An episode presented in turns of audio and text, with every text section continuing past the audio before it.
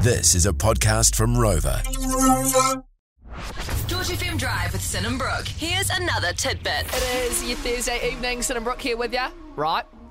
Get that fire extinguisher ready. It's George Drive's Hot Take Hot Seat. Right.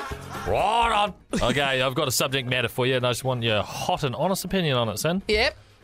Three, two, one, hankies. Ooh, yuck. Yuck. If you really think about what a hanky is, you, you snot into it and you shove it up your your um, sleeve, and the snot just sits there all day. Gross. Great for the environment, though. Great for the environment. What about in like the pocket? What if it's like a um, silk?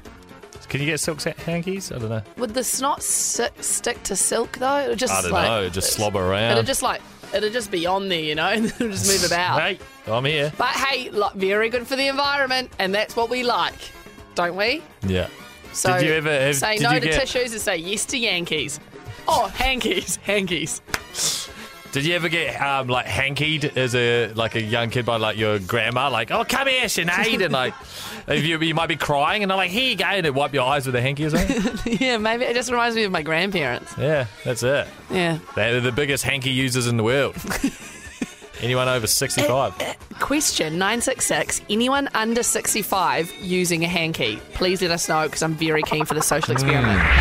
Want more? 3 till 7 p.m. weekdays on George FM.